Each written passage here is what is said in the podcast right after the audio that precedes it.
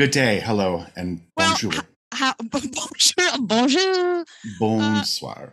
Uh, how the hell are you, Joe Bailey? Great, Susan J. Cokes. Wouldn't Uh, you like to know Susan J. Cokes? That's why I'm fucking lost. This is Uh, three funny ladies. and that is Susan J. Cokes. we went to this park. That's Joe Bailey. Uh, oh, that uh, is Joe Bailey. Oh. What the fuck is going on over there? oh my god, I am a crab apple. Oh no. I Welcome to Three Crabby Ladies. I am just the crabbiest of apples. Why are you a crab apple today? I don't know. Well, Why I are you know. Mrs. Crabapple? Why? I what? have to leave my house today, and I don't like that. Mm, where do you have to go? A family gathering. Vogue. For what? Uh, nephew's birthday. The younger or the older? The um second to youngest. Oh, there's three of them. Oh yeah, I forgot about the others. The I have other family. five boys. nephews. Mhm, Yeah. Julie has three boys. Yes. Wow, I thought she only had one. Does she have any daughters? Insane. No, we've got the only girl. Wow. Okay. She has three boys and a dog, and the dog's a fucking boy. Wow. It's a sausage. I almost said sausage factory. It's a sausage party over there. I mean, it kind of is a sausage factory when you think about it. I guess you just don't want to see how that sausage is made. Oh, she wants to listen to this. She doesn't listen to this. Nobody No, no. listens to this. we don't even listen to this. You know who does? William H. Mason. As he gently puts his fingers up your butthole. Uh, Let's gently make it worse. I would rather him just. and I couldn't even remember Gretchen. Uh, I had lunch or dinner, dinner with Gretchen this week, and she was talking about last week's episode, and I was like, "Who did we say that was going to do that?" I couldn't even remember. So she told me, and I was like, Butt "Oh, Gollum. that's right, Bud Gollum." um, how, what have you been doing the low these seven days? Low these. I have been watching RuPaul's Drag Race Australia. Oh, there are too many of them. I'm sorry. I hope you enjoy it, but Uh, And well, here's the thing. I don't know when the guys in Australia started doing drag, but woo, a lot of their shit would not would not go over. I feel like I did watch that season. Is there just one season of it? There's three now. Oh boy. Which Um, season are you watching? I'm done. I've watched all three. Mm. um yeah not a high level of taste like literally there's a drag queen on each three of the seasons where like they're like your makeup is terrible but you know you looked pretty your outfit looked pretty like literally that's all I- i'm like okay it's like they begrudgingly pick a winner they're like i guess I guess we'll go with you. i, I don't know fuck it whatever no one watches this except that weird fat girl in america so oh boy. Let's see. Oh, Shannon Beador. Have you heard about this? Who's this now? You don't watch um Orange County Housewives, do you? No. Oh, I can't keep up with which ones you do and don't. Well, Shannon Beador is on uh on uh Orange County Housewives, and she got in a drunk driving accident Oh boy. over the weekend. She she hit someone's anyone? house. No, she just hit someone's house. Holy shit. Although we don't know what happened to the dog because her dog was with her and no one's talking about the dog. Oh. So we'll see. Uh, Um it, I hate drunk driving makes me so angry. I mean, You could kill on. somebody yep. just because you're stupid. Not you. I'm Um, not saying you're stupid. Just because Susan Jacobs is stupid. Shannen Doherty, you could kill someone just because Susan is stupid. Shannon Beador. You can't say anything bad about Shannen Doherty. Shannon Shannen Doherty. I look. I love Shannen Doherty so much. Mhm. And did you see at the 90210 convention that just happened? She got a standing ovation. I saw pictures from it. Yeah. Bless it her heart. looks like she's lo- losing her battle, though. well, need she's to in it again. that. Yeah. That's so sad. It is so sad, but I have always loved her. I've been okay with her. I've never disliked her, but the more stuff that comes out and the more people that you see talking on her behalf and stuff, I don't think she was ever the real problem. Yeah, I agree. I feel like she was just self advocating, and you know how that is when you're a woman.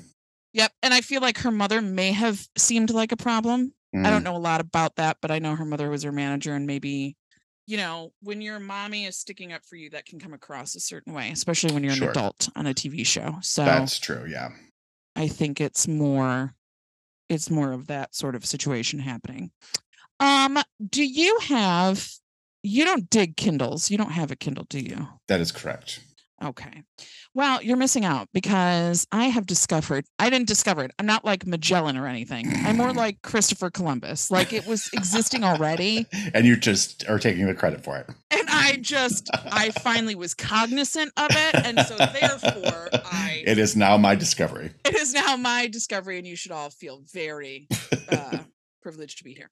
Um, there's a thing called Stuff Your Kindle Day. Yeah, I just heard about that this year. Oh, well, let me tell you something. I, there are over 200 books on my Kindle. Wow. all free. Now listen, now listen. We're not going to have your Carlene, Car- Carlene. Your Carly. Simons. We're not going to have your Carly Simons, your Madonnas. We're not going to have that. We're not going to have your Jodi Picoults or your Colleen Hoovers. We're not going to have those people, okay? But you know, they're still books. God damn it. Um, and so yeah, I'm very excited. That's fun. Yeah. Um, I go to a new doctor tomorrow. We'll For what? For your back? goes. Just for everything. We're just getting a new general practice. Top to tail. Top to tail, baby. Um, he looks at me. All right, so we're gonna start with your hair. Yikes! and those toenails. Ooh. Ooh, you are way too androgynous, my friend. Look at that. Um, speaking of androgyny, how is Rocky Horror going? Uh, it's good. We finally will start blocking this week. So And when do they open? mm, the 27th of October. Oh, So we oh, still I have a forgot. They, Yeah. they they actually rehearse like people should rehearse a show, as opposed to Yes. At the beginning of this whole process, I was like, we are not going to need that much time. And now I'm like, we are going to need that time. you know what? Uh, I'm gonna feel the same terror that I feel in shows that I do for three weeks. Okay, great. yeah. Great. Yeah.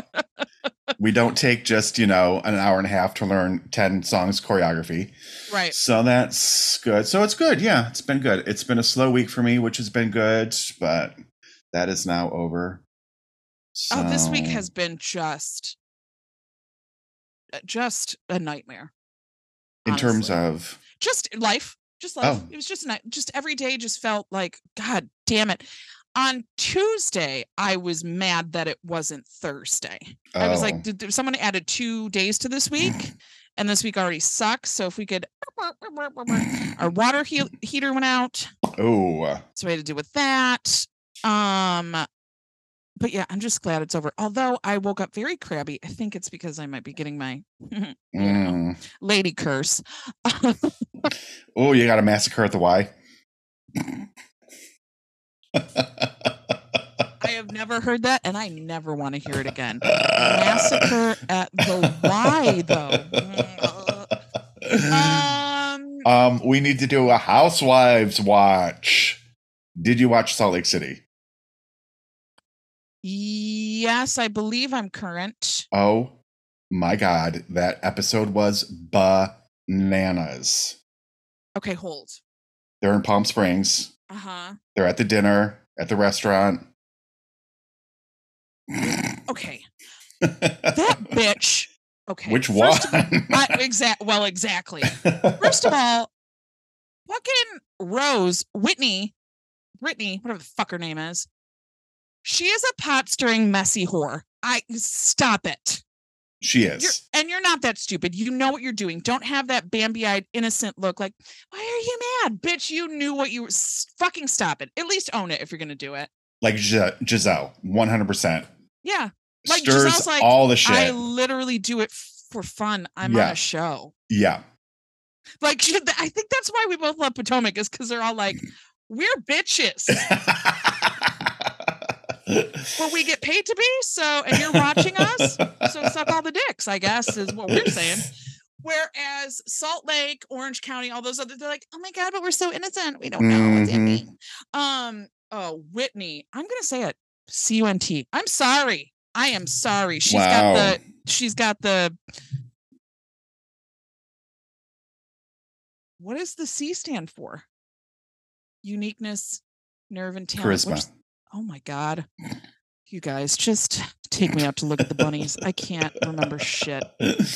Um, but the woman who Whitney invited to come along, Whitney knew everyone hated, Uh huh. and Angie doesn't get why people. I just don't understand why people are mad at me for coming to a place that I wasn't invited to, where I know everyone hates me, and I hate half of them. I don't understand how that's a problem. And then I take the biggest room.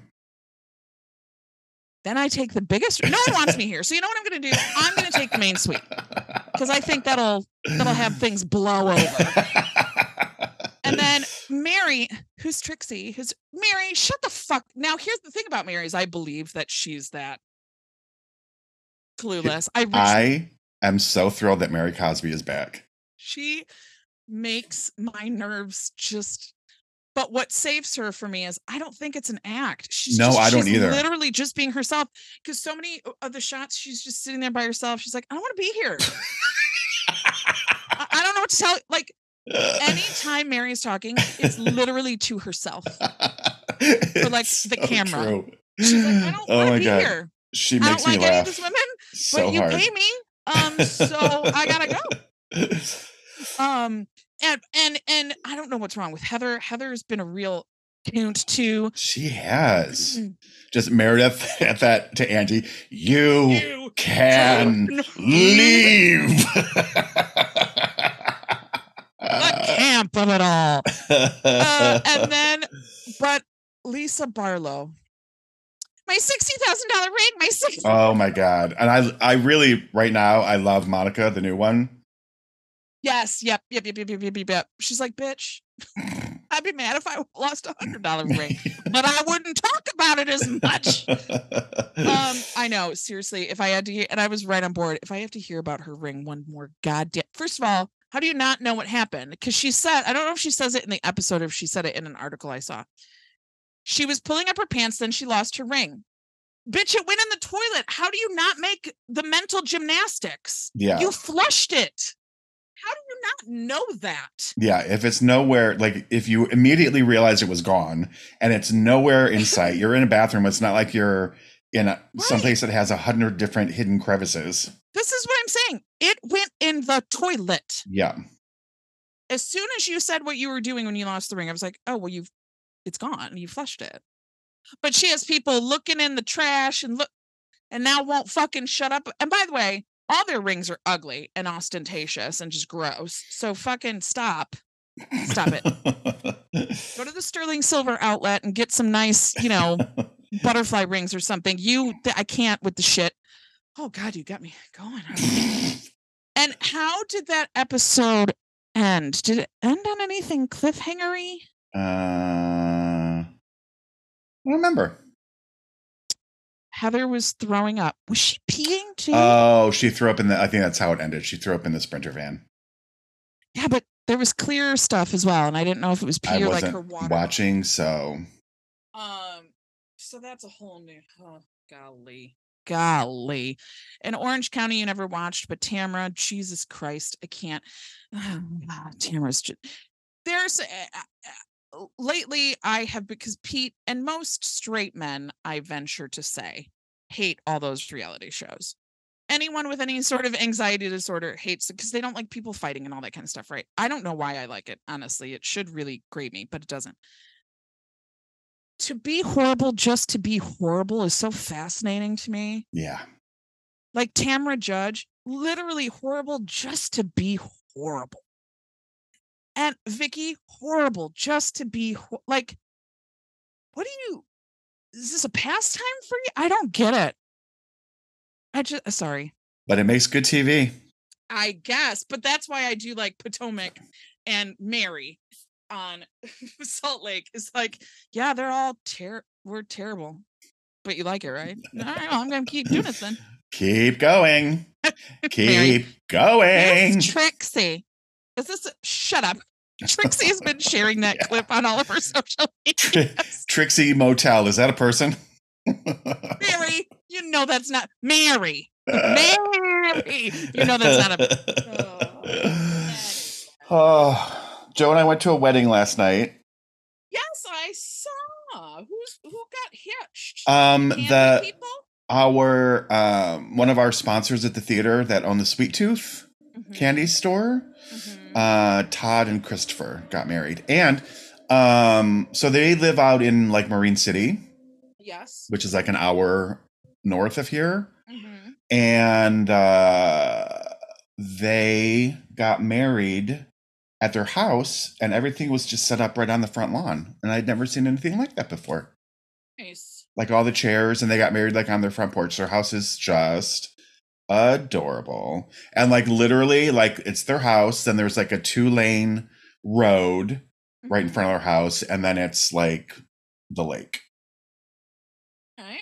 so there was a it was a beautiful day there was a lovely breeze coming off the lake um so yeah it was nice the food was good the reception was just right there in the side yard they set up a huge tent That's So- nice. Yeah, it was nice. It was a good time. There were six gay people there. Including the couple? There were eight gay people there. Okay. Um, Wow. and so, of course, the six gay people, we were all sitting together. How are there only six gay people? it was at a fascinating. gay wed- at a gay wedding. Is It was fascinating. Joe and I were talking about like just the people that were there. It was so interesting. It seemed like it was mostly because they own that store, which is a pretty big deal in Marine City. And so it seemed like it was a lot of just like community people, like the mayor of Marine City was there. oh, Um, so it was a lot of like older straight couples. It seemed like a lot of the neighbors were there. Um, and then family, and then the six gays. I guess that's nice that in a place like Marine City, uh, they have so much straight, um, so many straight allies. I guess. Yeah, and I was wondering because we were literally, I mean, this two lane road was a pretty busy road, so it was difficult to hear sometimes because the traffic was going by. Mhm. And uh, they, so we had to park at this place. It was called the East China Performing Arts Center or something. And so we had to park there, and then they had a trolley going back and forth Yep. because there was nowhere to park in their neighborhood.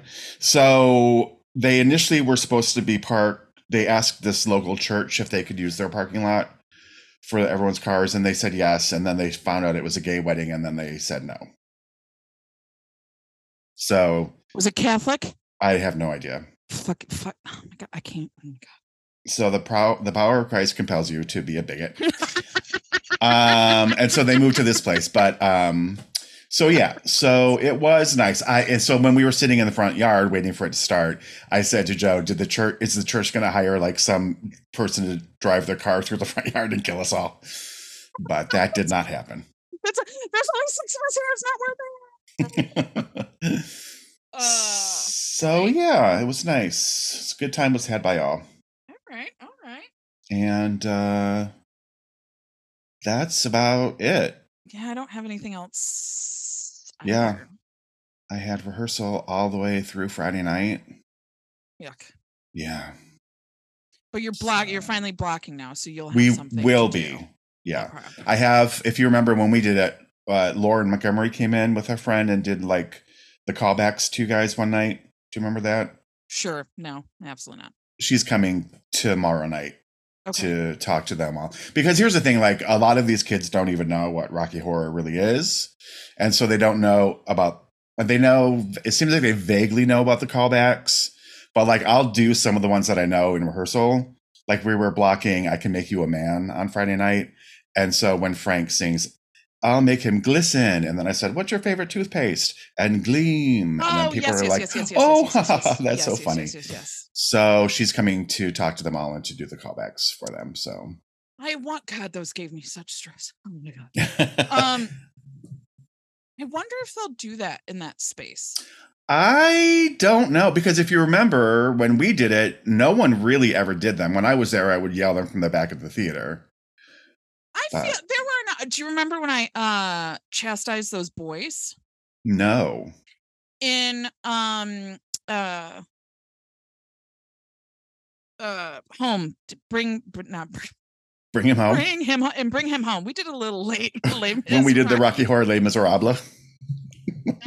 Terrible. Um, I'm coming home. I'm going home. I'm home. Uh, when I think of home. when I think of home, home is where the heart is. um, one of the call, uh, whatever happened to Fay Wray, one mm. of the callbacks is something about, and it's a lot. It uh, there's several things wrong with it. One of the things being it's very long and wordy. The callback.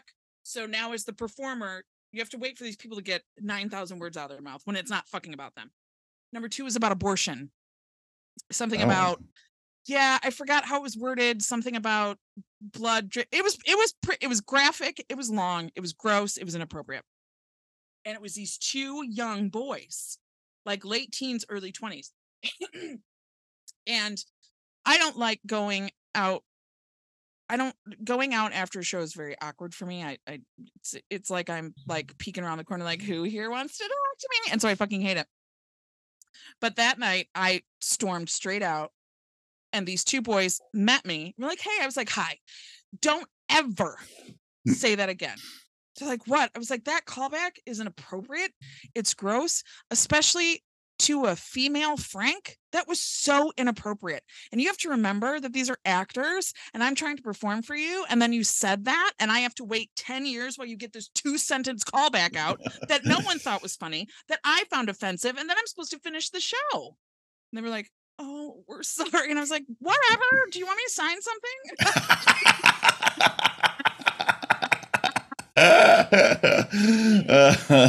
so that's all I remember about the callbacks. Yeah, we didn't get too many, but I wonder because I feel like the Bonstelle. Well, it's not the Bonstelle anymore. Whatever the fuck it's called now. I feel like it's a lot of blue hairs and season holders and parents and yeah. Like so it's going to be interesting, and I like a lot of like you know I'm sure calling Janet a slut these days probably won't go over. So it'll just be interesting to see how it all plays. But I wonder too if because the thing about Rocky is that I don't I, I mean I'm not in shadow cast culture or whatever bullshit you want to call it. I wonder if that movie is so old. I wonder if they would have created new, more politically correct callbacks when the movie hmm. itself isn't that politically correct, right? right? So I would think that they would probably do the standard traditional. So if you have people that do it, what I'm saying is, if you have people that do it, they're gonna yell slut uh, because what else are you gonna yell? She is a filthy slut who deserves what she gets. No, I'm She's a sex positive role model.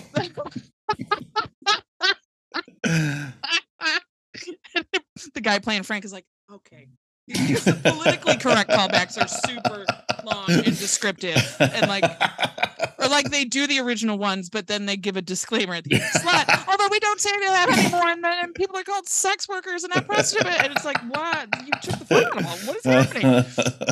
um, yeah. So, all right. Well, I don't. I don't. Um, I don't envy them that rehearsal. That was nerve wracking. Because well, if you know people are going to do it, it's that not knowing. Yeah. Yeah. It is a fine line because it's knowing every it's memorizing everyone right and having potential answers in your head if it if that is appropriate and then you have to have that little pause mm-hmm. all right are they going to say it well sometimes if you pause it takes the air out of sh- i don't know yeah we don't yeah. have to talk about it anymore you know what i mean i and do no cares that's why no one listens to this um, shall we talk about Our Lady? Yeah. Let's no, yeah. let's do it. Let's talk about Ellen Burstyn. Um, Ellen Burstyn is coming back to the Exorcist universe next week. I know. I have I meant to look up that movie to see what it was about because there's about nine thousand Exorcist movies. Yeah, this one is done by the guy who just did the Halloween trilogy that just came out. So, Oh, so it's gonna be garbage. Okay. well, the first Halloween 2018 I thought was great. The other two it was were great, garbage. and then the other two, especially the. Th- I, I mean, I, I, I don't want to talk about it. It was. so bad, just so but I've seen the trailer for this one, and there are two girls that get possessed, it looks like. And so they come to her because she's written a book about it, about her experience. Ah. So they come to her as, I don't know what, something. She, so anyway, all right, Ellen Burstyn was born Edna Rae Gillooly. that is. she couldn't have gotten farther away. She could not have gotten farther away. Edna Gillooly. Her That- parents hated her from terrible. Yeah. birth. No, it was it. That is a terrible name from. They're like, what are we going to name this bitch? I don't know. Edna Gillooly? sure, why not? That wasn't even their last name. Their last name was Taylor. They could have named her Ellen Taylor, and they said nope. Edna Gillooly. Edna Gillooly. Let's really let's give the kids a reason to beat the shit out of her. she was born on December 7th, 1932. She is Oh my God. 90 years old. Oh my god, she's and she's about to be in a fucking movie. Yep. I couldn't do a movie now when I'm Mm. 49. Crazy. When you're, did you say 30? yes, what are you gonna say? What are you gonna do about it? I said 49. Sounds nothing like 30. I tried it. Um, and she was born in Detroit. Oh, she was. She was. Oh. She is the daughter of Corinne Marie and John Austin Gillooly. Taylor. Taylor. she is the daughter of John Taylor from Duran Duran. That math is not mathing. Uh, she says that her ancestry is Irish, French, Pennsylvania Dutch, and a little Canadian Indian. Okay, well, have you gotten uh DNA tests, sister? Because all that could change. I beg to differ. I beg to oh, Um, Edna. She has an older brother, Jack, and a younger brother, Steve. Her parents divorced when she was young, and she and her brothers lived with her mother. And this says stepfather, but I did a little more digging, and I will tell you what I found out. She grew up Okay. in Detroit during the Depression, except for the two years that her mother sent her away. Oh, She mm. says she put her children in boarding school until she got, she put her two children in boarding school until she got husband number three. The interviewer said, Did husband number three know you guys existed? She says, Not until she was pregnant with his son, which did not make him like us very much. That's that's a lot to unpack. Jesus. And this next bit will explain a little more. Uh, her childhood was marked by abuse of every kind, not Oh least from her violent mother. Oh, She says, I'm surprised by how much I miss her these days, having had such a difficult relationship with her. I have the impulse to call her very often. I say it out loud sometimes Mom, I wish I could call you. What would she say? I think it's just to go back over the past. I wish I could have been more helpful then and understood her point of view rather than resisting. It would be nice to be able to talk to her about that now. And I do talk. I talk to the mother that lives inside of me. You know what? I I had an epiphany this week. So What? get ready. Get ready. There is nothing more heartbreaking than remembering that your mother used to be a little girl Mm. who had like dreams and shit. Hmm. That's devastating to remember. Yeah. Join me in misery, won't you? That is so sad. Oh Yeah. god. All right, continue. So, how did the way she was raised affect her own parenting? She says, Well, I remember when I was a child having a mental notebook where I would say, I'll never do that when I'm a mother. I would make notes about what a good mother should and shouldn't be. I think my son would tell you I was a very good mother. I'm sure if my mother and I could sit down and talk about it today, she would say she was sorry. Years later, when I was already an adult, I talked to her about being hit so much. I told her this was not a good thing. She said I'd never do it again. I'll tell you that. Not now I know how much trouble it caused. She paused. She pauses. I'm glad she understood that before she left. Ellen Okay. Burstyn attended Cass Tech High School, Oh, uh, where they allowed students to choose a specific field of study. So she majored in fashion illustration in high school. She was a cheerleader, a member of the student council, and president of her drama club. She dropped out of high school during her senior year because she failed all of her classes. Oh, okay. I was gonna say that's a waste, but if you failed all your classes, and I guess either way, it was gonna end badly. Uh, Soon afterwards, she worked as a dancer using the name Carrie Flynn. And then she modeled also until the age of 23. She just went from Edna Gillooly to Carrie Flynn. Well, first I thought you were gonna say Carrie Fisher. I was gonna say um, Ellen. That's not the that's not the way that works. um, she later moved to Dallas, where she continued modeling and worked in other fashion jobs before she moved to New York City. She married Bill Alexander in 1950, and they divorced in 1957. The next year, she married Paul Roberts, with whom she adopted her son, who is named Jefferson. Aw. They divorced that same year.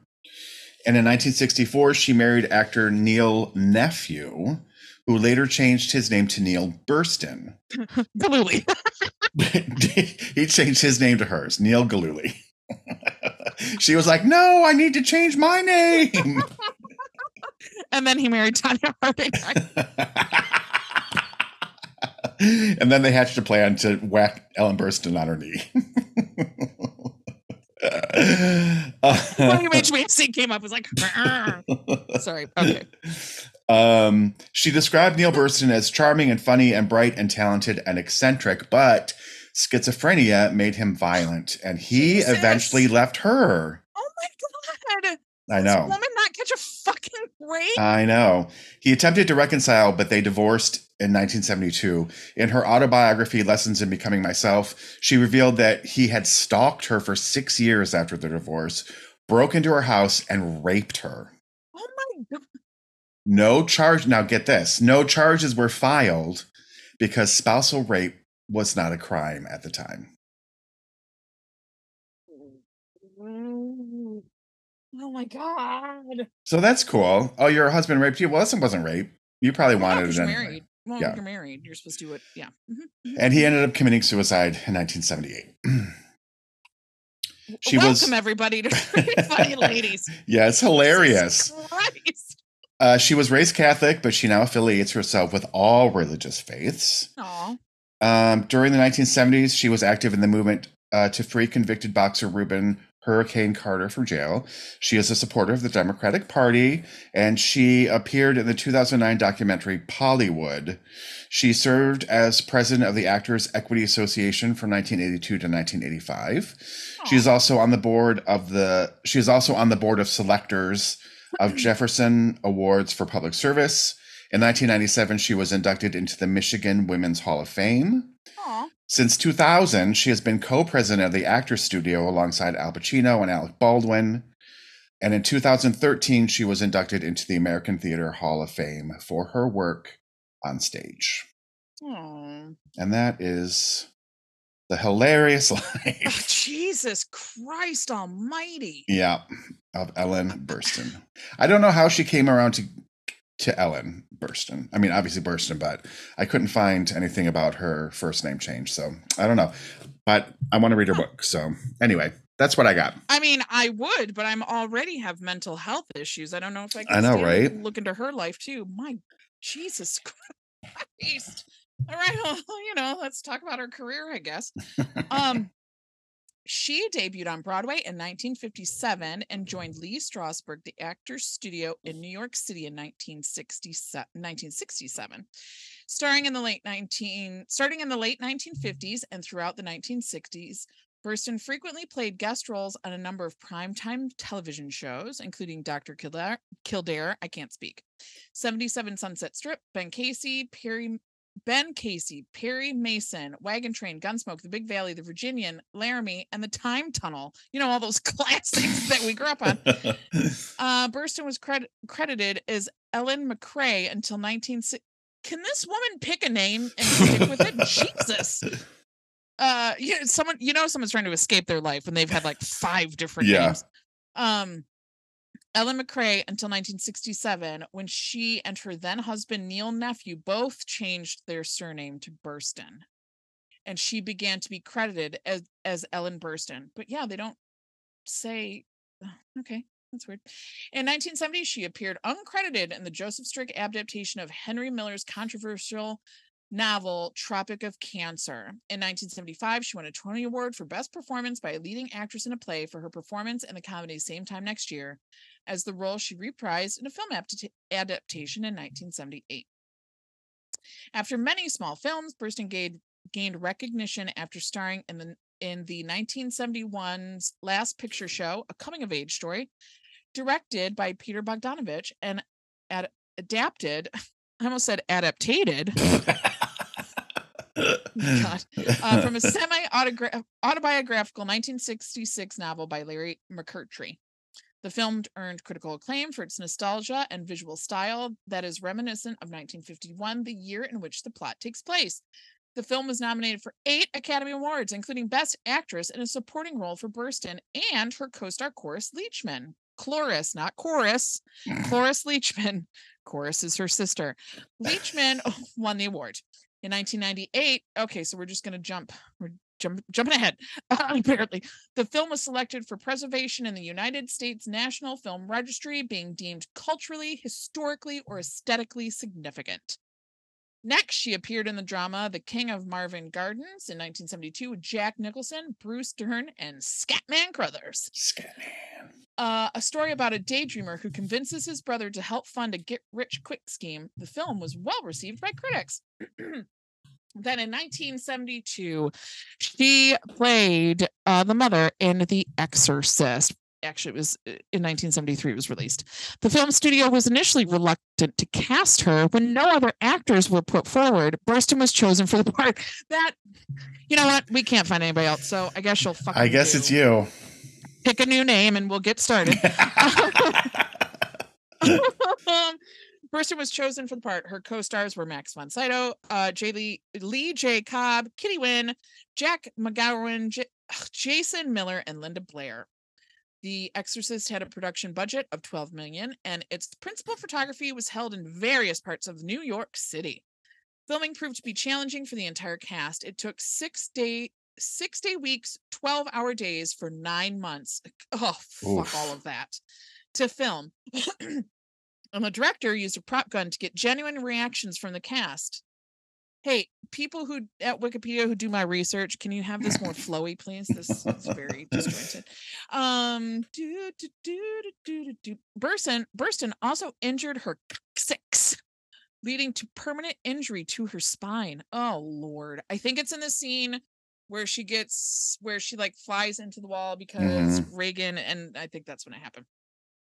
Film critic critic Roger Ebert praised Bernstein for ability to capture MacNeil's frustration when her daughter is possessed by an evil spirit. Oh, not again. I'm so Oh, God. Frustrated. Any word to describe how I feel about the demonic possession of my daughter. It's frustrated. I don't know Definitely why I'm- frustrated. and from Minnesota. So Oh, I am filming a move right now. This is very frustrating, Regan. I could be doing other things, Regan. and your room is so goddamn cold. oh my god, the window is open. This is preposterous, and it's cold outside. Did you throw someone out the window again? Jesus Christ! People are going to start to get People are going to start to talk.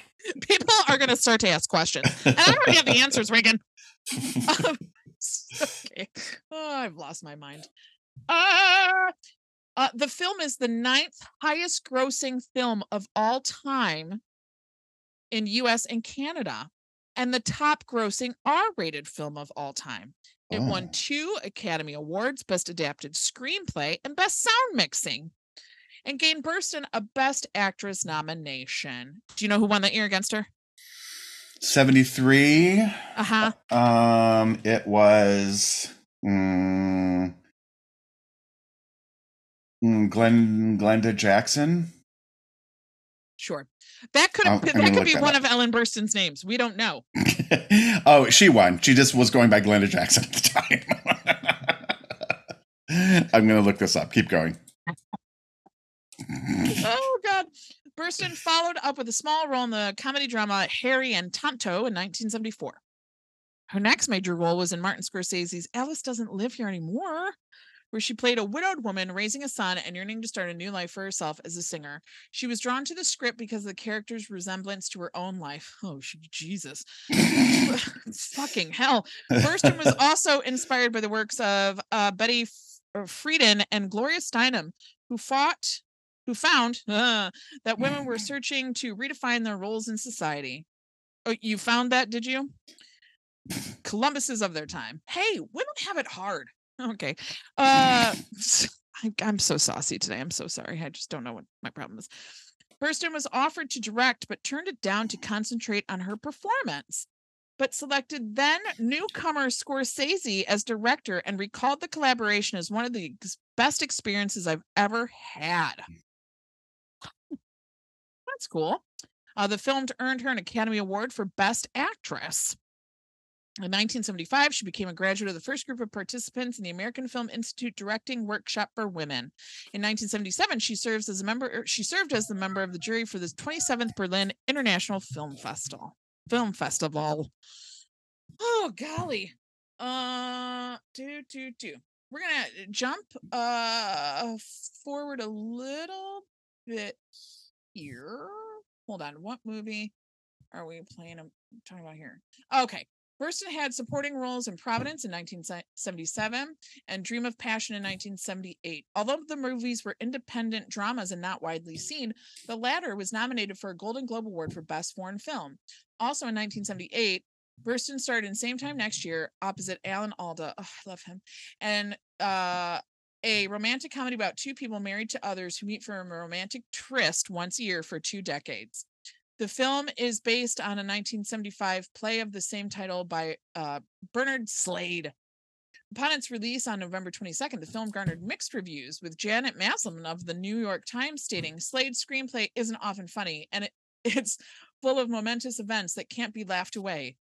Uh, so it's a drama? I don't understand what your problem is. But praises Bernstein for giving the role warmth and grace. Same time next year was nominated for Academy Awards in Best Cinematography, cinematography, not cinematography, which is what I say. Best adapted screenplay, best original song, and best actress for Burstyn. Uh, at the Golden Globes Awards, she won Best Actress in a Motion Picture, and the film received two other nominations Best Actor for Alda and Best Original Song. She hosted Saturday Night Live in 1980. Uh, and then she's in that same year, she starred in Resurrection, a story about a woman who possesses strange powers after surviving an automobile crash. She was nominated again for Best Actress in the for the Academy Awards and Golden Globes. In 1981, she starred in the biographical television movie The People versus Jean Harris, based on the real life murder of Herman Tarnower, a well known cardiologist and author of the best selling book, The Complete Scarsdale Medical Diet. Oh, right, right, right. Burstyn was nominated for Best Actress in a miniseries or television film in the Golden Globes for portrayal of the murderer, Jean Harris. Okay, spoiler alert, Jean Harris. well, she did it, guys. Um, she was also nominated for an Emmy Award for Outstanding Actress in a miniseries or movie. Um, we're gonna jump a little because no one's seen these movies. I'm gonna tell you right now. Uh, boo, boo, boo, boo, boo, boo. In 1999, Darren Aronofsky offered Burstyn the role of Sarah Goldfarb in Requiem for a Dream. Have you seen Requiem for a Dream? I have. like I've seen parts of it. Maybe I have seen all of it. I don't know. Uh, she initially rejected the part, objecting to the depressive nature of the story. However, she changed her mind and her name. No, I'm kidding. After seeing Aronofsky's previous work, the film is based on the novel of the same name by Hubert Selby, which tell the story of four New Yorkers whose lives are affected by drug addictions. To prepare for the role, she became a full-on heroin heroine. Burstyn had to research troubled women in Brooklyn to get their speech patterns and outlook on life and how narrow that is. Their life is about getting enough money to put food on the table to feed their children, and that's it. She had to wear fat suits and lose 10 pounds to showcase her character's weight loss. I hate it here. Um, Bernstein and her co-stars Jennifer Connelly, Jared Leto, and Marlon Wayans found the filming schedule of 40 days challenging and intense. Requiem for a Dream premiered at the 2000 Cannes Film Festival and was released to theaters on October 6, 2000. The film was well received and praised for its visual style and depiction of drug use. Uh, Peter Travers of Rolling Stone writes Burstyn gives an award caliber performance that is as raw and riveting as a movie that contains it. She was nominated once again for Best Actress at the Academy Awards. And Joe is still chapped that she did not win that year. She is remarkable in that movie. Wait, who? What? Huh? Oh, No. Joe. Oh, okay. Is still chapped that she didn't win. Yeah. Yeah, who won? Julia Roberts For for Aaron? Bra- Erin Brockovich. You know there comes there comes a time when not only do you have to take the performance into consideration because i loved julie roberts and erin brockovich and i thought she was amazing but it wasn't the source material that fucking requiem was True. But it was Julia's year that year. There was no stopping her that year. yeah i mean i think she deserved it but i think ellen probably did too Yeah, she Um, was so fucking good in Requiem for a Dream. Hard to It's like, watch. how taxing was it? Like i think sometimes other things need to be taken into account. Um she's done she's done stuff since then but i gotta tell you no one knows it. Um let's see if there's no. And now she's gonna be 90 something in another movie. Yeah. That's crazy. Bless. Bless, bless. Bless Blessings. her. blessings blessings um so that's what i got there All right, all right, all right. oh no. Uh, and I discovered she is just a Grammy away from being an EGOT. Oh, really? Yeah.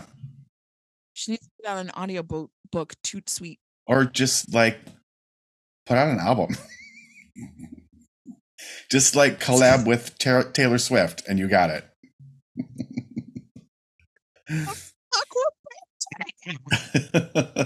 Taylor Swift would probably be like, sure. I mean, you're Ellen Gillooly. Why wouldn't I do that? we'll just change your name to Camille Cabe- Cabello. Camila Cabello. Anyway. I was Uh, like, who the fuck is that? Uh, Anywho, right, anywho. Let's move on to our movie, shall we? All right. So I chose us to watch Alice Doesn't Live Here Anymore from Which 1974. first I thought was Go Ask Alice. Uh, and I was like, wow, why why would we why would we watch that? Because as a 12 year old, I read it. And let me tell you something. Never did a drug till I was 30 years old. Go ask Alice who doesn't live here anymore. Um you you like this movie. You would be incorrect.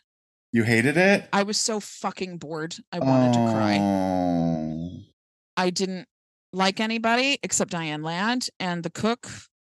And I Tayback? Is that Tayback? No. Vic, yeah, Vic Tayback. It was Vic Tayback. Yeah. Uh, no, I I couldn't wait till it was over. It was Oh. it was a it was a it was an, uh, an assignment in. I don't know. I but I uh, no, I hated it. You know, Chris, Chris young Kris Kristofferson's super hot till he starts beating people, and then you know, not so much anymore. You love this movie. I do. It's easily one of it's easily my top 10 of all time. That's. Tell me why. I'm not judging you. We don't judge here. We don't judge each other, obviously.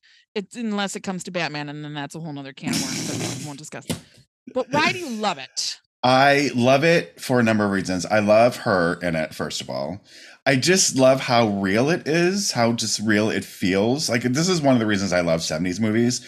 Like, the.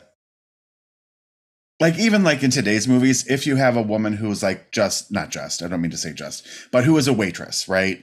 And like, their her house is going to be like still like cute, you know? And like, Yes. they were living in like shit holes, you know? Like even Chris Yes. Kristofferson's place was just like barely somewhere that you would want to spend time. You know what I mean? Uh huh. and I love the I'm sorry, Go go ahead. I'm sorry. No, go, ahead. I just love that like when they when she ended up working at Mel's, like it was just right across the parking lot from the hotel there or the motel they were staying at. Like I just love that. I and I love just the idea of how women's roles were changing in the 70s and how people were looking at them differently. Um, I think Diane Ladd is spectacular oh, so in this good. movie. So good. I love Valerie Curtin as Vera. I just there's so much about it that I love. I love that the the relationship with her what it was so interesting watching these two movies back to back this week too. Um, but I love her relationship with her son. Mhm. I mean, I don't have children, obviously, but like it just feels so real. Like the frustration is. It that you probably feel, and you just want to yell at them often or sometimes, which is not as prevalent now, maybe as it was back in the 70s. But I Um, think with her relationship with her son, because I find this sometimes with Lily, like, did I go too far? Because he, you know, they both understood their relationship. They both understood their personalities. They both understood sarcasm. They both understood, like, you know, they would go back and forth, and it wasn't truly, you know, they they both gave as good as they got. And sometimes, and Lily and I are like that. And sometimes when you're like that with your kid, you forget that they're just a kid and you can go too far um like when she i very much felt the scene where he's complaining and she's like all right fine fucking write down all the write it down then write it down you little shit like Yeah. i found myself in those situations like oh oh you're gonna keep bitching okay well then i want you to do that and all of a sudden they become a kid before your eyes and you're like oh fuck yeah, fuck okay i'm sorry yeah. I'm sorry. But see how I would deal with that is I'm sorry. I'm sorry.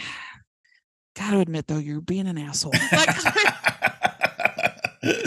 Um And I just I- love how she, at the beginning, you know, she's a wife and she's given up her dream of singing and she makes it okay. And like she's friends with her little neighbor. And then, you know, spoiler alert, not really, but her husband dies unexpectedly and she's left to figure it out, you know? And like, what does that mean for her? She was just really just her whole, you know, and I think the whole beginning of the movie, like the opening credits and then that whole like on with the wind thing at the beginning, like just the beginning, how it's all set mhm. like growing up with this ideal from the movies primarily of what women should be and then you're left hung out to dry and you got to figure it out and there's no textbook you know there's no roadmap i mean literally there is a roadmap in this movie but it's like she does what she thinks is best to go back home where she grew up where she felt like she was happy and then she just hits all these detours along the way and i just think it's so rich in those respects, which is just one reason, which is really the main reason why I love it. Plus, just the performances, and I could just eat Diane Ladd's performance all day. Oh my god, so good. Um, so I, I love that you said all that because all of those reasons are valid and I understand them. And to some extent I agree. They're also the same exact reasons I hate it. Hmm. um and hate Sunbee's movies in general. I don't go to the movies to see to, to see real life. I don't uh, like I'm trying to get away from that. You know what I mean? I, I don't I, I- I don't need to see your crap. I'm trying to get away from my crap.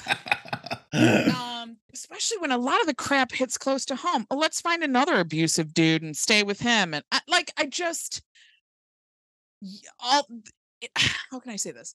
I can acknowledge that it's an exquisite film and it's beautifully done. I still hate it because it doesn't give me what I want from a movie. I want Escape, escape, and I and don't it does not give that for sure. at all. It's Yeah. like, and I Mm. couldn't. At one point, I just muted it and just had it on, and I was like, technically, I'm watching it. um, yeah, yeah, because there were so many times where a red flag would go up, and I'd be like, dude. Jot it down in a notebook and remember this. There's another red flag. Ah, there's another red flag. Okay, uh, run. Like just and I love that's I love that too because she doesn't have the toolbox right to like yeah. know, you know, like when she meets little baby Harvey Keitel, um, who's just so always has been so smarmy. And you just ugh. naturally when he shows up you're like run right. He's too short. Get out. um i loved that elton john's daniel plays when they're on the road trip it just is like i don't know it just seems like like in today's movies where you have music playing, but I don't know why I just love that so much. And then when she's in the bar with Harvey Keitel and Dolly Parton's "I Will Always Love You" is playing in the background, Mhm. which is I love that too. Um, I did hate when I think it's when she meets Kris Kristofferson.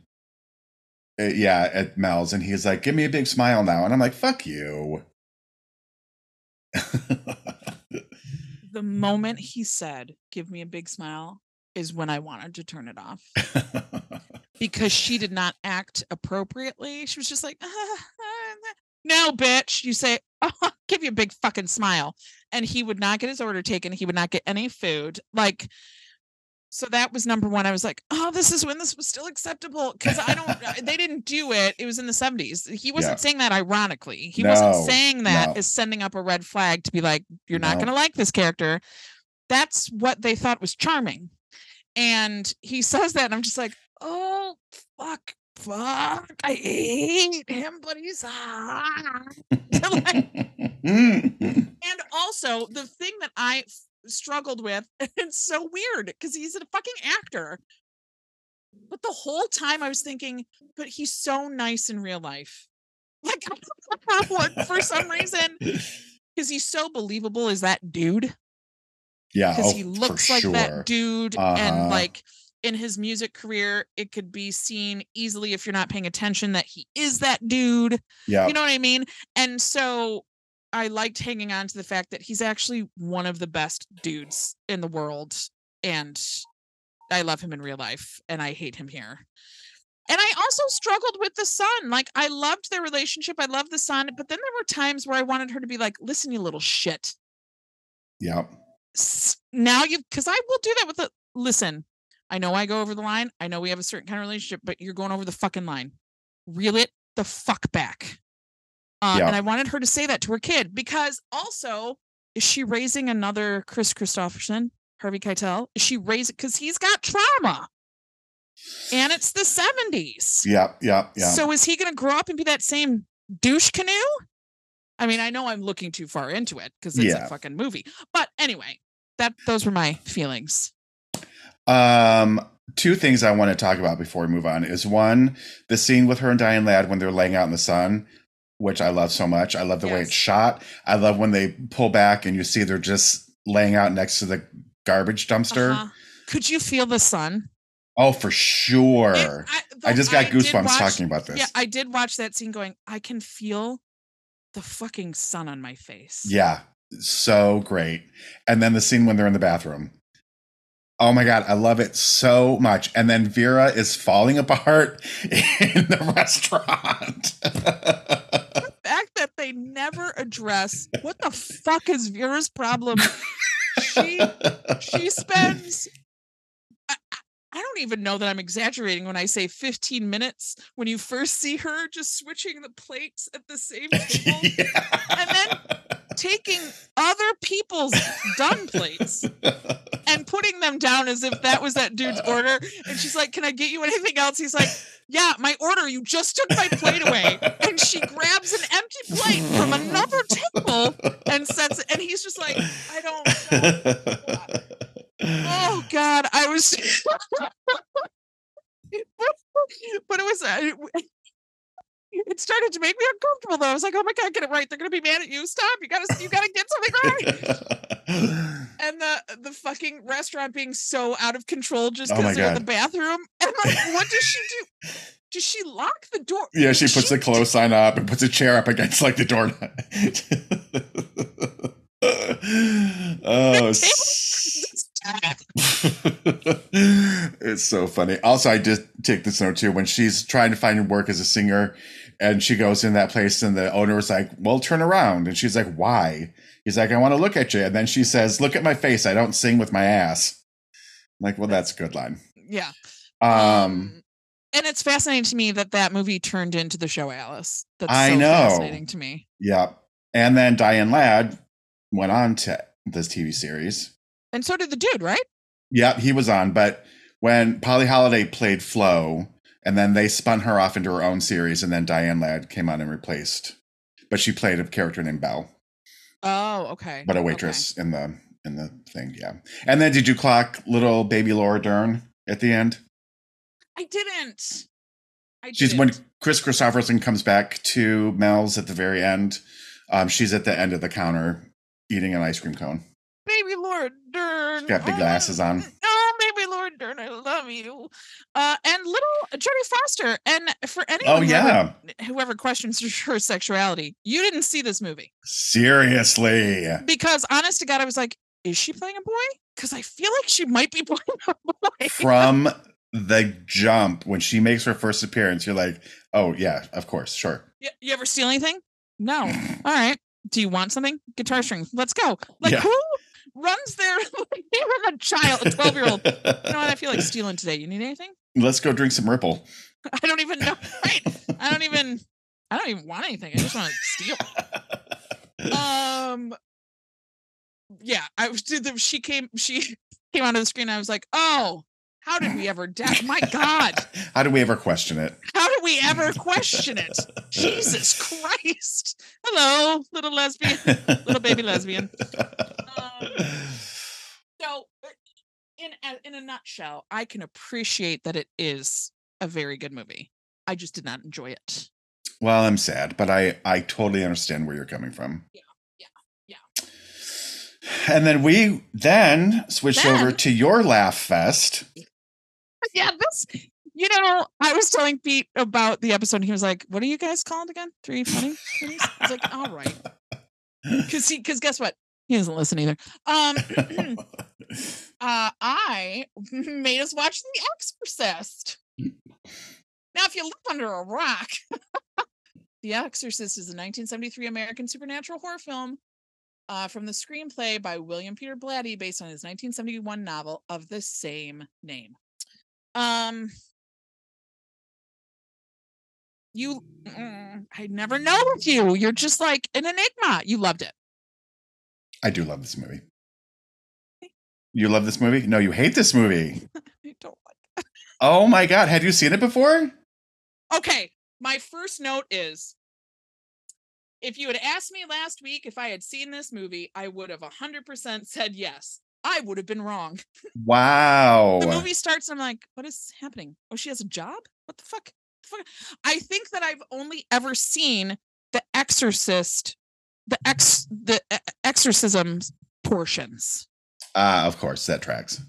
Um so no, I I it, okay, I don't hate it.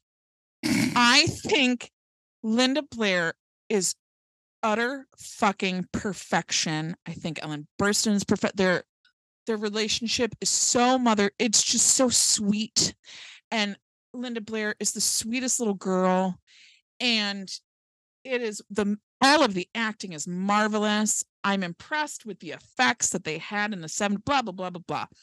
It is boring as fuck. I don't give a fuck about that priest and his mom. I don't care. I, I don't care. I um like let's get to the exercising. Do you know what I mean? Like let's get to it. Let's get Richard Simmons in here and get to the exercising. Oh my god. Pauly Shore wants to do a biopic. yes, I saw that. I mean, he does kind of look met. exactly I know. like him. Someone That's needs to come back. I don't I think I might watch it. I would 100% watch it. Oh my god, yeah. They have to do it super camp though. Super oh, camp. yeah, yeah. Anyway, side note. Um, so once again, I can appreciate the greatness of this movie. But I was so bored. I I was just so very bored. Uh, and also, I don't know, I don't know if it was how it was cut because I paid attention to I had subtitles on. My eyes did not leave the screen. I watched every second. And there were parts where like at first uh everything is hunky dory, everything's great. It's just Hunky Dory? hunky. I was like, what? Everything is peachy keen. Eh, uh, my drag name. And um uh oh my drag name would be Anita Minifin. Um TM TM TM TM. um everything was great and then suddenly she's getting tests at the doctors and telling him to fuck off and she's been acting so strangely and i'm like did i miss a part where things went awry Was the movie just cut badly?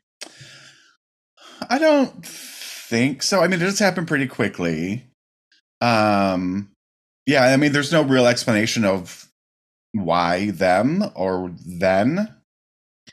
Right. There's a Ouija board at some point, which I don't fuck with Ouija boards. Right. I don't fuck with them. I do not fuck with them. Um, but yeah, eh, that just seemed sudden. Um, oh, when she first goes to the hospital or wherever she's at, and that nurse, what was that hat? It looked like she was wearing a coffee filter on top of her head. Yeah, I don't know that. I- like, I hate when I see nurses back in those days. So I'm like, oh, you poor things. You had to wear those stupid hats. But I'd never seen hats like that one before. Right. Like at least the other nurses' uniforms, they're impractical and stupid, and those hats are pointless, but they're Yeah. classic nurse. And Yeah. so it's like it feeds into this weird fantasy. But that fucking doily coffee Yeah. filter hat, I I was like, I don't get it, you guys. What's happening? Um and then then the doctor comes in. What's wrong with the doc? Well, it's a disorder of the nerves. Yeah. So here's some pills. I, I wrote that down. What kind of pills do you take for your nerves? Yeah. like, Uh, I take a stimulant, Bob. That's what I take. It doesn't seem to be working. I have no idea why the fuck. a disorder of the nerves. and then he lights Um, up a cigarette in the hospital. Ellen Burstyn's playing with a cigarette. I was like, is this bitch about to light a cigarette? And then the doctor does it. I was like, oh, God, it was a different time. It was Yeah, just sure a was. time. Uh, oh, that's another thing with uh, Alice doesn't live here anymore. Is the number of times I would see a character smoking and just clock how little the space they were in was. Yes. smell. Oh my God. Yes. and I was like, well, like at one point, Kris Kristofferson is at a big table with a bunch of people, and they're all eating except he's smoking, and he blows out the smoke, and someone is taking a bite, and it's like smoke lands on the bite, and the person eats it. I'm like, ah, Gross. fuck, fuck, And fuck, smoking fuck. in bed. Her husband smokes in bed. Smoking Ugh. in bed. That was yeah, that was I was like, oh, in your bedroom, in, In your bed? bedroom Come so gross. uh Pete knew someone who smoked so heavily. She's still alive. He knew he knows someone. Or no, she did. It doesn't matter. I'm not taking you on this journey. Um, she would smoke in the shower. Oh my God. Uh, She would have an ashtray right outside the shower and take hits while she was taking a shower. No. I mean, I guess it's the way to do it so you don't smell like smoke, but Jesus. I mean, just That's so gross. Can we? Um. Okay, yeah, the doctor just lit- and also like doctors, like that's doctors are still like that with me. I feel like uh, possessed by a demon. Take some Ritalin because you're a woman, and that's probably not what's happening to you. Uh, it's probably just your period. Um, You know what? But um, I've noticed you put on some weight, so demons like fatties. demons live in your fat cells, fatty. give some more room to work. the other thing is when uh the priest's mother dies and his uncle comes in hot. Yep. He's like, Well, you wanted to be a priest instead of a fucking doctor. If you were a doctor, it's like the moon's a priest. Yeah, you uh you would have been rich by now, dumb shit. My note is Jesus, uncle. What have you done lately? Meanwhile, he's smoking a cigarette next to a meat shop. Uh, you really should have been a psychiatrist. That really would have helped your mom. How? How? Um, my, my other note is, do you think the Ritalin is working, Doc? she says to him, Ritalin, are you sure? He's like, oh yeah, no. If you've got bad nerves, what you want is to stimulate them. I'm a doctor. Lights a cigarette. I know. Like it's just fucking ridiculous. Which version did you get the version with the crab walk down the stairs? I did, yes. I Yes. didn't. You did. I, I watched it on I, on Max and it was not that version. Oh, because I wondered, um, I wondered if I was gonna get that, and yeah, it was in on the site. in that. Yeah, it was on the yeah, site I should have watched it because there. I remember seeing that scene later, obviously, and being scared and being like, "Oh shit!" And then watching in the movie, I'm just like, eh, I don't know if I'm desensitized. I don't know what it is. Horror movies don't scare me. It's interesting. I uh, I was really glad actually that you picked this hilarious film because I have such like. Of course, I remember I was five when it came out, but I remember it being in like my cog my consciousness because it Mhm. was so because of how it was received at the time and like just being so deathly afraid of this movie. I didn't see it until the year 2000 when they re-released it with all of this added footage Mhm. and I saw it with Kate Peckham when we lived in LA. Um, and sh- I don't remember if she had seen it either, but that was the first and only time I had seen it until today. So I was interested to go back and watch it again more like as a film and not sure. As being afraid of watching it and like just waiting for all those parts. and maybe that was it too. Like, even though I hadn't watched it, I knew what was going to happen. I knew the whole thing. So maybe it was a little more.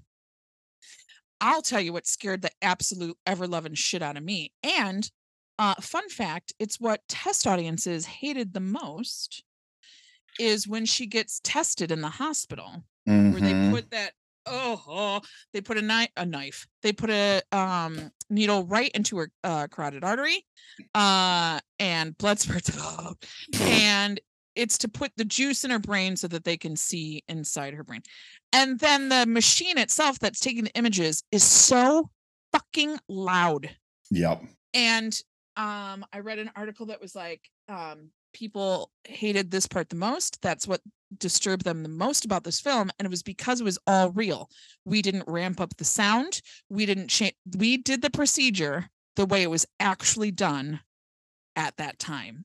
Those machines sounded like that. That would be fucking terrifying. Yeah, it would. holy shit.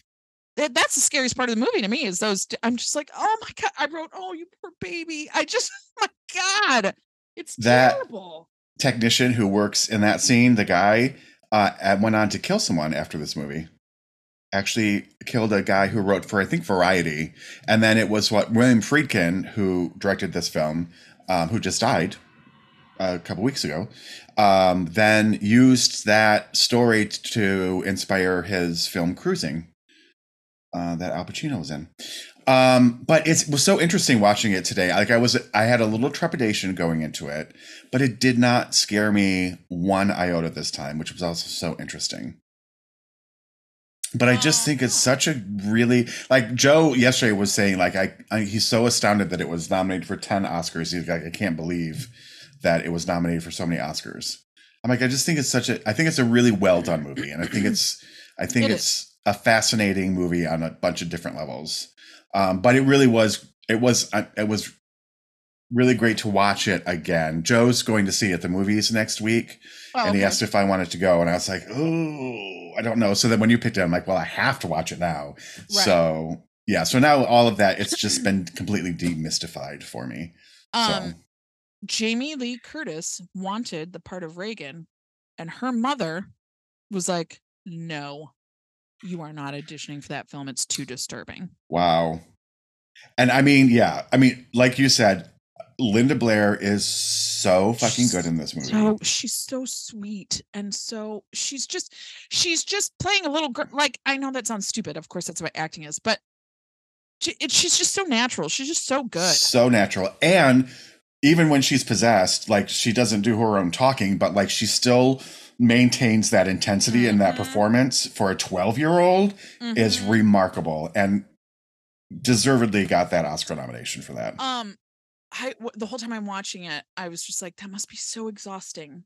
For her. That is exactly what I thought so too. Exhausting for just anybody, but just for her little brain. Yeah. And yes. just but I also saw something that um between every single take, she would come out of it, she would be herself, she would crack jokes, she would laugh, she would giggle, she would tickle somebody. And I don't even know at 12 years old if you would be really conscious that that's what you were doing, but so smart to do for herself yeah. Absolutely. to take herself out of it and remind herself this is all fake. I'm, you know, because god damn, that would fuck you up, Yes. especially Absolutely. at 12. Yes. In the Um, 70s, especially because you know they're not taking care of them like they should. No, Absolutely not. and I would even say during the 70s, exorcisms and, and paranormal and stuff like that is very much still believed and like Yeah. still like this is a thing that happens, you guys. Um, which I'm not saying it's not. I just don't think I don't think being possessed by a demon is real, but whatever.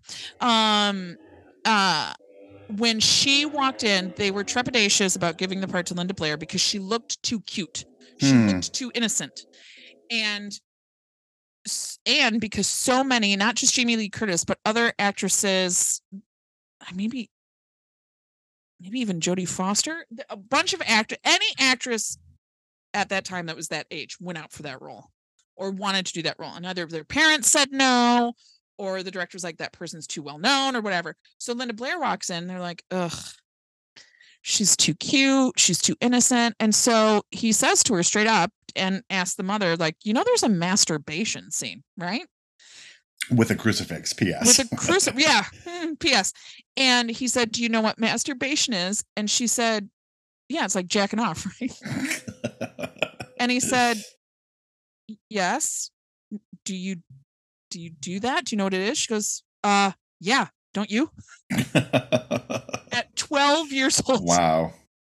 Lily will be 12 in two months, and I thought of her saying that. I was just like,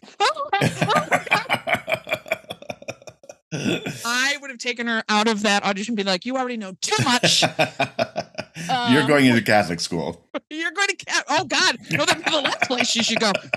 Um, so uh, again, I can understand why and how it's a masterpiece. I just thought it was so boring, and it, it's just '70s movies, man. It's, I don't like '70s movies for the reason you love '70s movies, and it's the reason I love '80s movies because the '80s are when they said "fuck this depressing shit."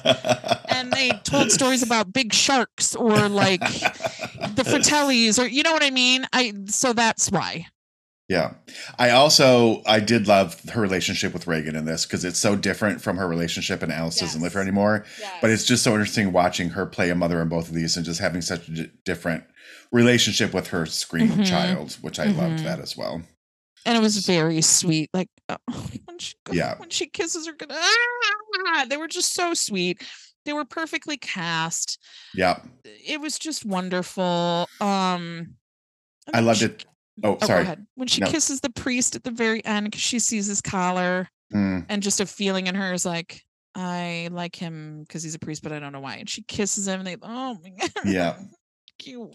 I love when they're after at the end when they're packing up and leaving the Georgetown house, and she's talking to her assistant. She's like, "Oh, I'm going to miss you," and she's like, "I am too." And then Ellen Burstyn says, "Are you sure you won't change your mind and come with us?" and she's like, "Uh, you know what? I'm good. I'm good. Uh, Uh, like I said, I'm really gonna miss you. Bye. yeah, uh, I'm just gonna get out of this demon business for a while." And I- that was the other thing that through the whole movie I was like, these are really good friends.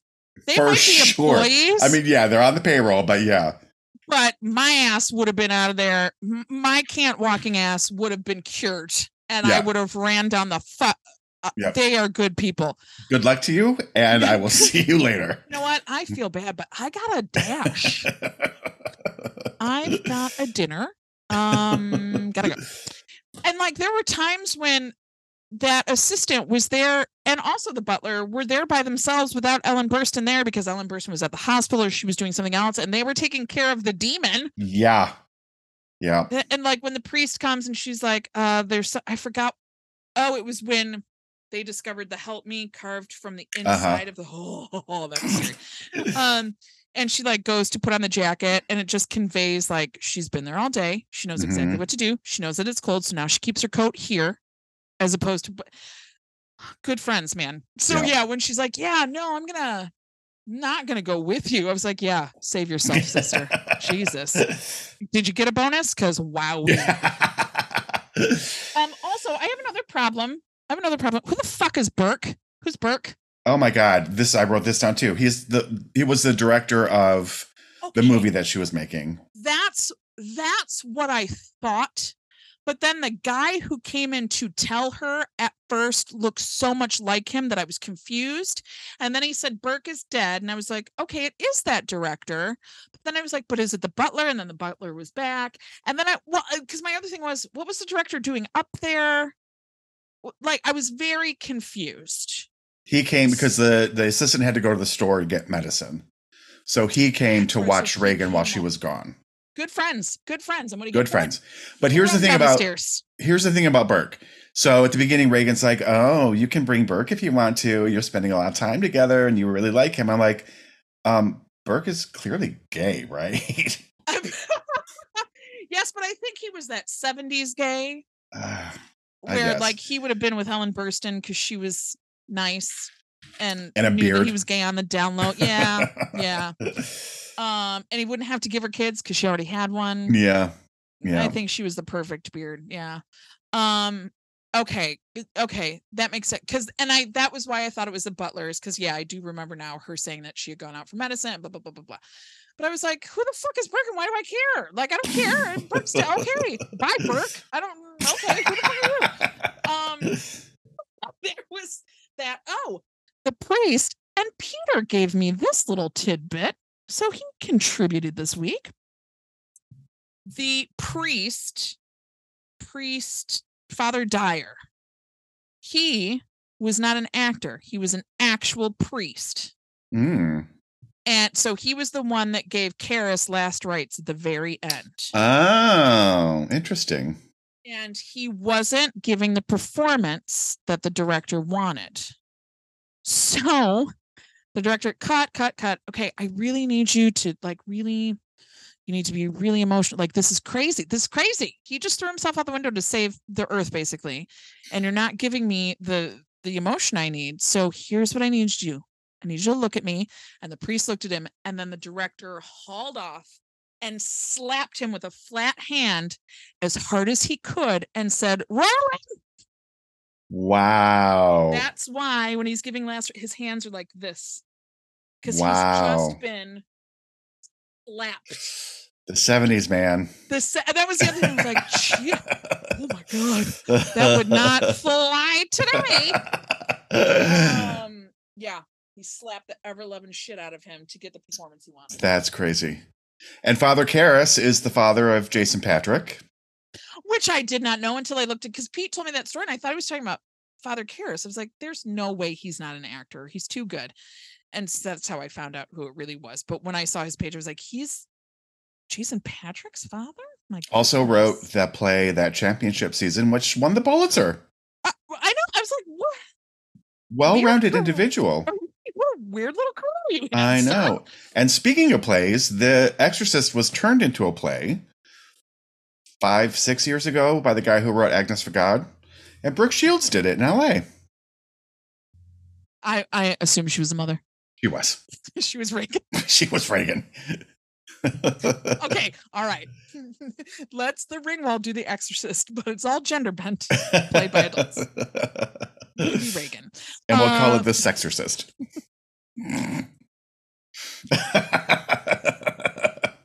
Sexor- Uh, You know there's a porn called The Sexorcist. I'm sure. Yeah, yep, yep, You know yep. what? I'm gonna fucking look it up. You know that there is a porno called The Sexorcist. The Sexorcist. It's an infomercial? what? Uh, nope, The Sexorcist, 1974. A female Oh. reporter for an occult magazine investigates a story about a murderous devil cult. Let's see, is it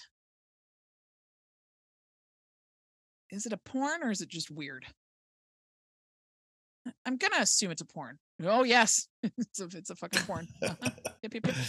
Uh, Lily Lamore, Kelly Guthrie, and Doug Darish Ooh la la. are in are in the Sexorcist. Sexorcist. So there you go. So That that's our Ellen Burstyn week. A great week for me, a terrible week for you.